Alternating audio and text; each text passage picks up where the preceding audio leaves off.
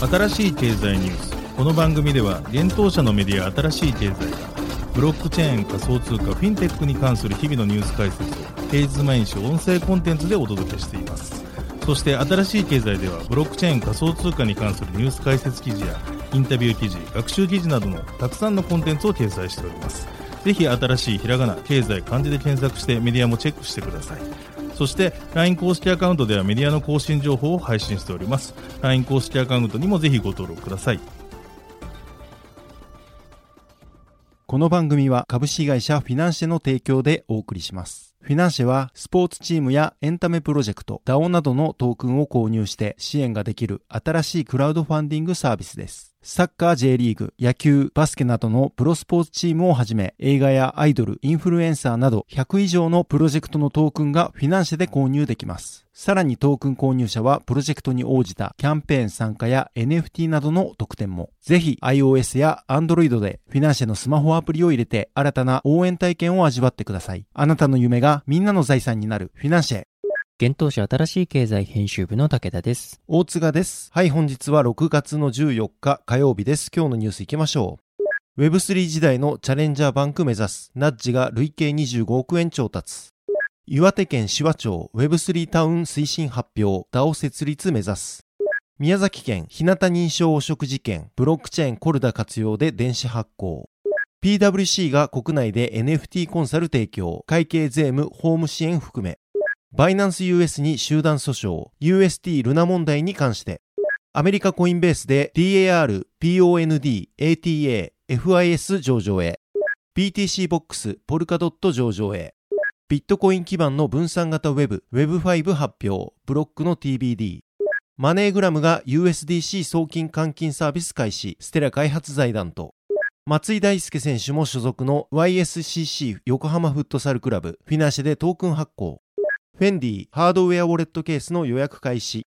一つ目のニュースいきます。国内のフィンテックスタートアップであるナッジがシリーズ A ラウンドを実施したことが6月14日に分かったというニュースです。ナッジは次世代型クレジットカードサービスナッジを提供している企業です。企業やブランド、著名人などがユニークなリワードのついたオリジナルのピザに対応したクレジットカードを発行できるサービスを提供しています。ナッジは昨年9月よりサービスを開始しており、今回の調達で累計資金調達額は25億円になったといいます。このシリーズ A ラウンドはワンキャピタルをリード投資家として Web3 分野の海外投資家のマインドファンドグループ、既存投資家のインシグニアベンチャーパートナーズ、スパイラルキャピタル、ヘッドラインアジア、デジタルカレンシーグループ、フィノラブファンド、および創業者の沖田氏が参加しました。なお、調達資金は各種サービス開発、運用体制の一層の強化とともに、Web3 時代のチャレンジャーバンクに進化すべく、人員、組織、体制のさらなる強化に活用していくとのことです。ナッジは今年の4月に NFT をカードの利用特典として活用する実証実験、 Cashless to Earn を実施しています。その実証実験には、アーティスト加藤ミリヤ氏のチャリティークラブや、元プロ野球選手の松井秀喜氏が主催する NPO 法人である松井55ベースボールファウンデーションが参加しています。ワンキャピタルの CEO でジェネラルパートナーである浅田氏は次のようにコメントをしています。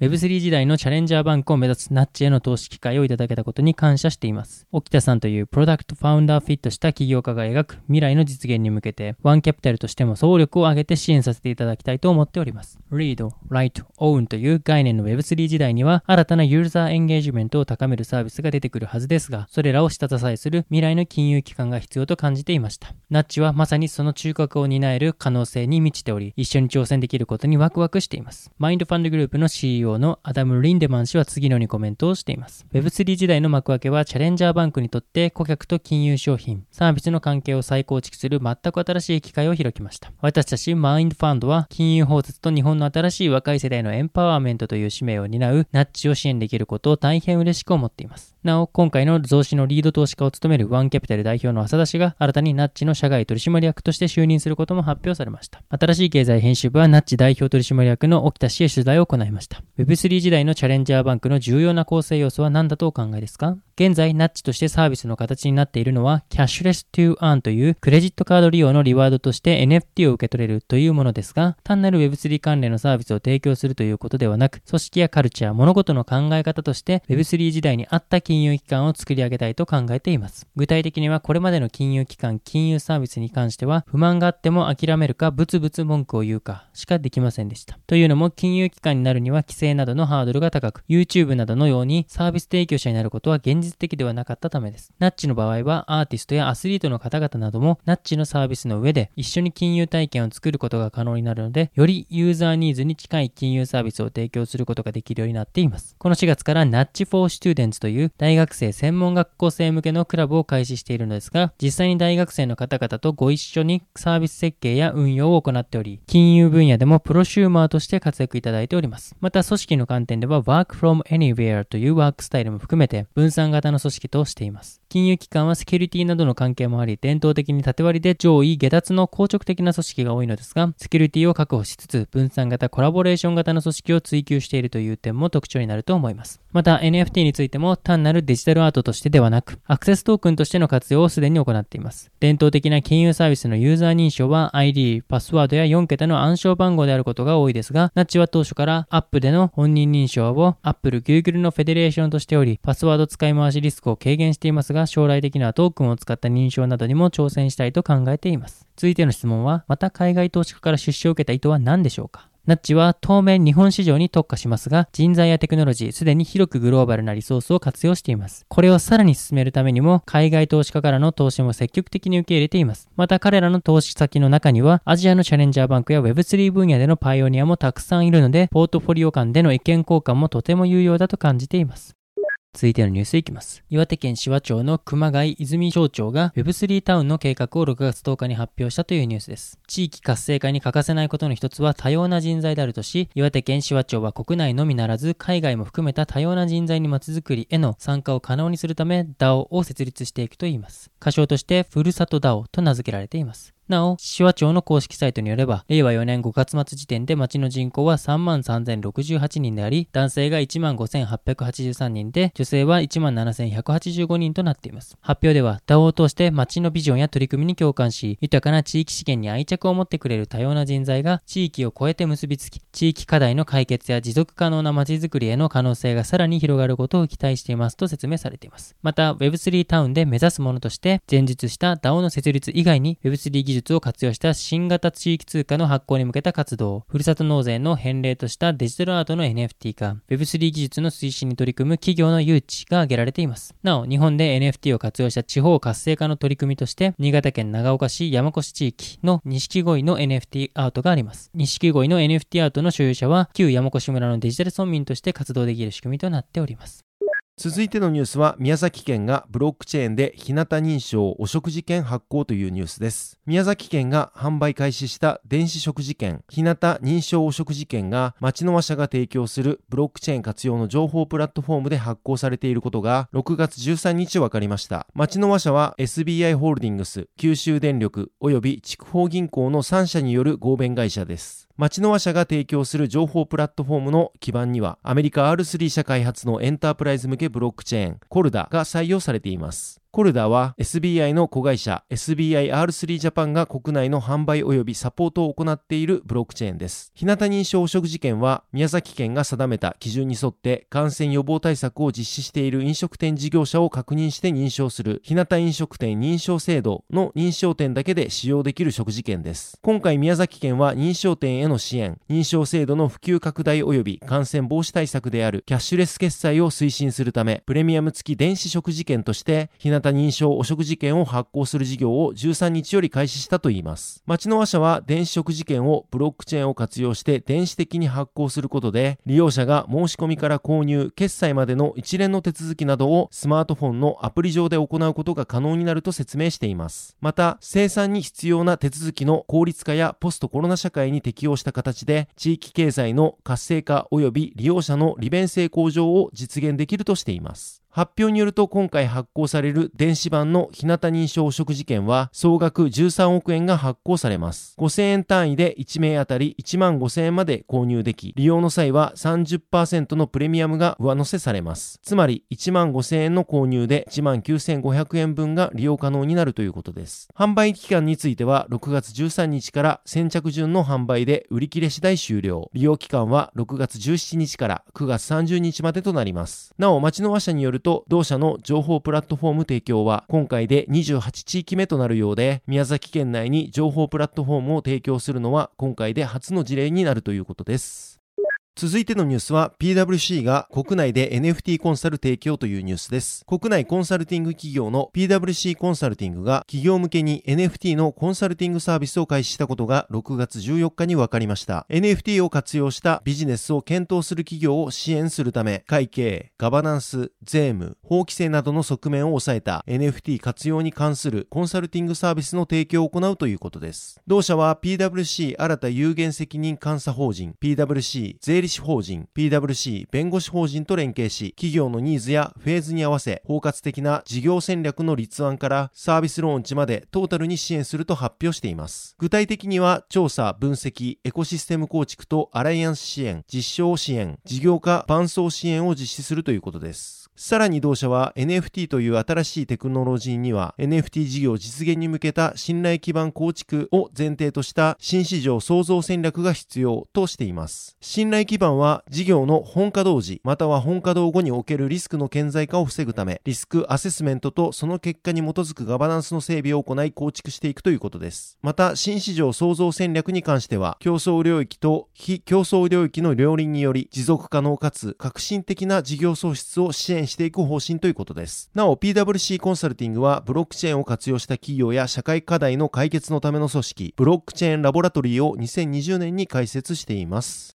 続いてのニュースは、バイナンス US をユーザーが提訴というニュースです。大手暗号資産取引所バイナンスの米国拠点バイナンス US に対し UST 及び旧ルナに関する集団訴訟が提訴されたことが分かりました。この集団訴訟は先月上旬に発生したテラ USD、UST の米ドルペック不安定化に起因する UST と旧ルナ、現在の LUNC の価格崩壊を受け、バイナンス US のユーザーによりアメリカカリフォルニア州の地裁へ提起されたものです。原告側ユーザーはバイナンス US で UST を取引したことによる損害、取引手数料、UST 取引のために支払った対価の回収を目的に提起をしました。原告の主張として大きく2点あります。一つは、バイナンス US が連邦法または州法に基づく証券取引所としての登録がないにもかかわらず、有価証券となり得る UST を上場させ、ユーザーへ販売したという主張です。原告側は UST 及び旧ルナの価格が発行元であるテラフォームラボの事業の成果に依存するものだとし、これが有価証券に当たると主張しています。二つ目は UST のディペグ問題が発生する数ヶ月前にバイナンス US が UST について安全な資産であり、ステーキングによる利息が得られるとした虚偽の広告をしたという主張です。これらがバイナンス US のユーザーに対し大きな損失を与えたと原告は訴えています。なお、バイナンス US は UST を6月19日に上場廃止することを13日に発表しています。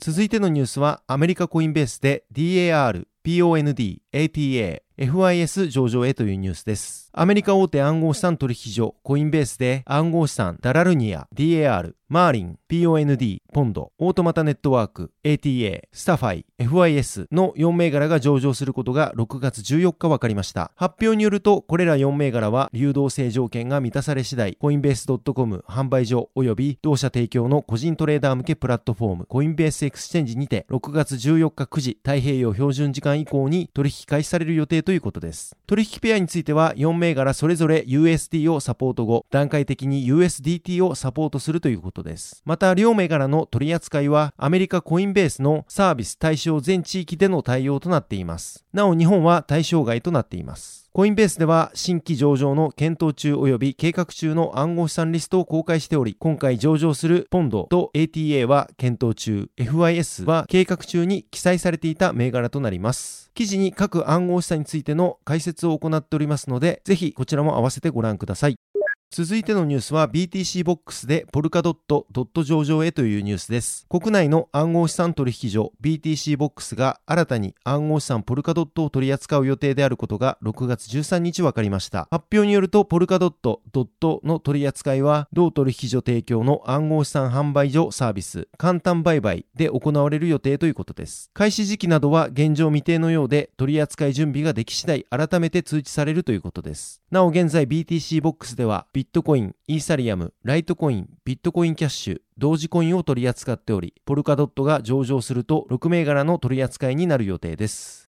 続いてのニュースはビットコイン基盤の分散型ウェブ Web5 発表というニュースです。ブロックの子会社 TBD がビットコイン基盤の新しい分散型ウェブ Web5 を構築する計画を6月11日に発表しました。ブロック CEO のジャック・ドーシーは新しい分散型ウェブを Web5 と定義し、これはおそらくインターネットへの私たちの最も重要な貢献になるでしょう。チームを誇りに思っています。RIPWeb3VCS とツイートをしました。かねてから Web3 のトレンドを作った VC に対して批判的な態度をとってきたドーシー氏が Web3 の VC たちにご愁傷様と皮肉を込めた内容です。TBD ではビットコイン基盤の分散型取引所 TBDEX と分散型 Web、Web5 の2つのプロジェクトを進めているということです。昨年11月に TBDEX のホワイトペーパーが TBD によって公開されています。そのホワイトペーパーで TBD CBDEX の目的は中央集権的な取引所を経由することなく法定通貨ベースのシステムから暗号資産を利用するためのシステムの入り口、オンランプと出口、オフランプを作るためのフレームワークを提供することとされていました。今回発表された Web5 の構成要素として分散型識別子、分散型 Web ノード、自己主権型アイデンティティサービス、自己主権型アイデンティティ開発ツールが挙げられています。そして Web5 に関係するアクター参加者は、ウォレット、分散型 Web ノード、分散型アプリだとしています。なお発表では、現在の Web モデルと Web5 の個人データやアイデンティティの管理方法の相違点が説明されています。ユーザーが自分のデータやアイデンティティを所有できず、企業によってアカウントを与えられ、データはアプリでサイロ化しているのが現在の Web だと定義がされています。一方、分散型 Web プラットフォームによって、ユーザーが自らのアイデンティティやデータを管理できるようになるのが Web5 だと定義がされています。ブロックは昨年12月にビットコインのライトニングネットワーク開発ツール、ライトニングデベロップメントキット、LDK も発表しています。ブロックは今後もビットコインにフォーカスしたサービスや事業を創出していくと思われます。続いてのニュースは、マネーグラムが USDC 送金及び換金サービス開始というニュースです。国際送金ネットワークマネーグラムがステラ開発財団と国際送金サービスマネーグラムアクセスを提供することが6月10日分かりました。マネーグラムアクセスの利用対象国はカナダ、ケニア、フィリピン、米国ということです。なお、ステラ開発財団は、ステラネットワークの開発と成長をサポートする非営利団体です。マネーグラムアクセスを利用することで、暗号資産ステラ、対応ウォレット利用のユーザーは、マネーグラムの取扱店ネットワークを通じて、サークル発行の米ドルステーブルコイン USDC の送金が可能になるということです。これにより、銀行口座やクレジットカードを必要とせずに、USDC と現金をシームレスに換金できるということです。まずは、ステラ対応ウォレット、バイブランドとロブスターの2つが対応し、今後その他のウォレットにも対応していく予定ということです。マネーグラムは昨年5月、暗号資産及び現金取引所であるコインミーと提携し、コインミーが展開している ATM にてビットコインの購入を可能にしています。続いてのニュースは YSCC 横浜フットサルがフィナンシェでトークン発行というニュースです。次世代クラウドファンディングサービスフィナンシェでフットサルクラブ YSCC 横浜フットサルがトークン発行と販売を開始をしたことが6月13日分かりました。YSCC 横浜フットサルは NPO 法人 YSCC 横浜スポーツカルチャークラブに所属し、横浜本木エリアを本拠地に活動する F リーグ一部のフットサルチームです。元サッカー日本代表の松井大輔選手が所属していることでも知られています。また同じく YSCC 所属で J3 リーグで活躍するプロサッカークラブ YSCC では昨年3月にフィナンシェでクラブトークンを発行しています。YSCC 横浜フットサルはトークン発行によりフットサルを通じて多くの人に F リーグの面白さを知ってもらい、従来とは異なる新たなファンコミュニティ運営を目指すということです。なお、今回フィナンシェ上で発行されるクラブトークンは YSCC 横浜フットサルトークンとして販売されるということです。YSCC 横浜浜フットサルトークン購入者は特典として、クラブ運営の一部に携われる投票企画への参加や参加型イベントへの招待、特典抽選への応募などの権利が得られます。投票はトークン保有数に応じて投票数が多くなる仕組みや保有しているトークン数の割合によって抽選特典の当選確率が変動する仕組みとなっています。また一定のトークンを保有しているサポーターには限定の特典も提供されるということです。現在発表されている投票企画案としてオリジナルグッズのデザイン案や選手のゴールパフォーマンス、ホームゲーム MVP への投票があり、また抽選特典案として YSCC 横浜フットサル全選手サイン入りシャツプレゼントや YSCC 横浜 J リーグと F リーグの共通チケットプレゼント、ハーフタイムでの PK チャレンジなどの体験があります。トークンの初回販売期間は6月13日11時から7月28日21時の予定となっています。記事に今回の取り組みに関して YSCC 横浜の COO である山崎亮太氏よりコメントをいただいておりますので、ぜひ合わせてご覧ください。続いてのニュースはフェンディがハードウェアウォレットのアクセサリーの予約を開始というニュースです。イタリアのファッションブランドであるフェンディが暗号資産ハードウェアウォレットの専用ケースとなるアクセサリーの販売予約を開始することが分かりました。ハードウェアウォレットを提供するレジャーとのコラボにより、フェンディ X レジャーのコレクション名で商品展開がされるということです。なお、フェンディ X レジャーについては今年1月15日にミラノで発表された2022-23年秋冬メンズコレクションで初披露されていました。今回販売予約されるアクセサリーに対応するのは、レジャーのレジャーナノ X となります。フェンディ X レジャーコレクションは6月16日より、フェンディ公式オンラインストアにて先行予約を受け付け、7月14日より、同オンラインストアにて限定販売を開始。国内ではフェンディ銀座店及びフェンディ大阪店で現物の店頭ディスプレイを実施する予定ということです。今回販売されるアクセサリーは全5種類です。価格については、レジャーナノ X、オーロックウォレットフォルダーのシルバー、そしてゴールドが各23万1000円税込み、レジャーナの X、バゲットウォレットフォルダーのシルバーが23万1000円税込み、そしてレジャーナの X バケットウォレットフォルダーのレザーケースタイプのゴールドとシルバーのこの2種類が各28万500円税込みとなります。はい。本日のニュースは以上となります。そして昨日新しいコンテンツを出させていただいておりますので紹介させてください。特集暗号資産は世界をどう変えるかとコネク TV とのコラボ企画の動画となっております。今回はコインチェック株式会社執行役員のアモーケンスケ氏へのインタビュー動画となっています。こちら全3回中第1回の公開となっております。第1回目はアモー氏にメタバースの展望、NFT との相性、そして NFT が盛り上がってきた理由について語っていただきました。こちら記事から動画見られるようになっておりますので、ぜひご覧いただければと思います。このように私たち新しい経済編集部ではブロックチェーン暗号資産に関するニュースを平日毎日ラジオで配信をしております。本日ご紹介したニュース、コンテンツなどはすべてサイトの方に上がっております。ぜひサイトの方も見に来てください。新しいひらがな、経済、漢字で検索して見に来ていただければと思います。それでは本日はありがとうございました。ありがとうございました。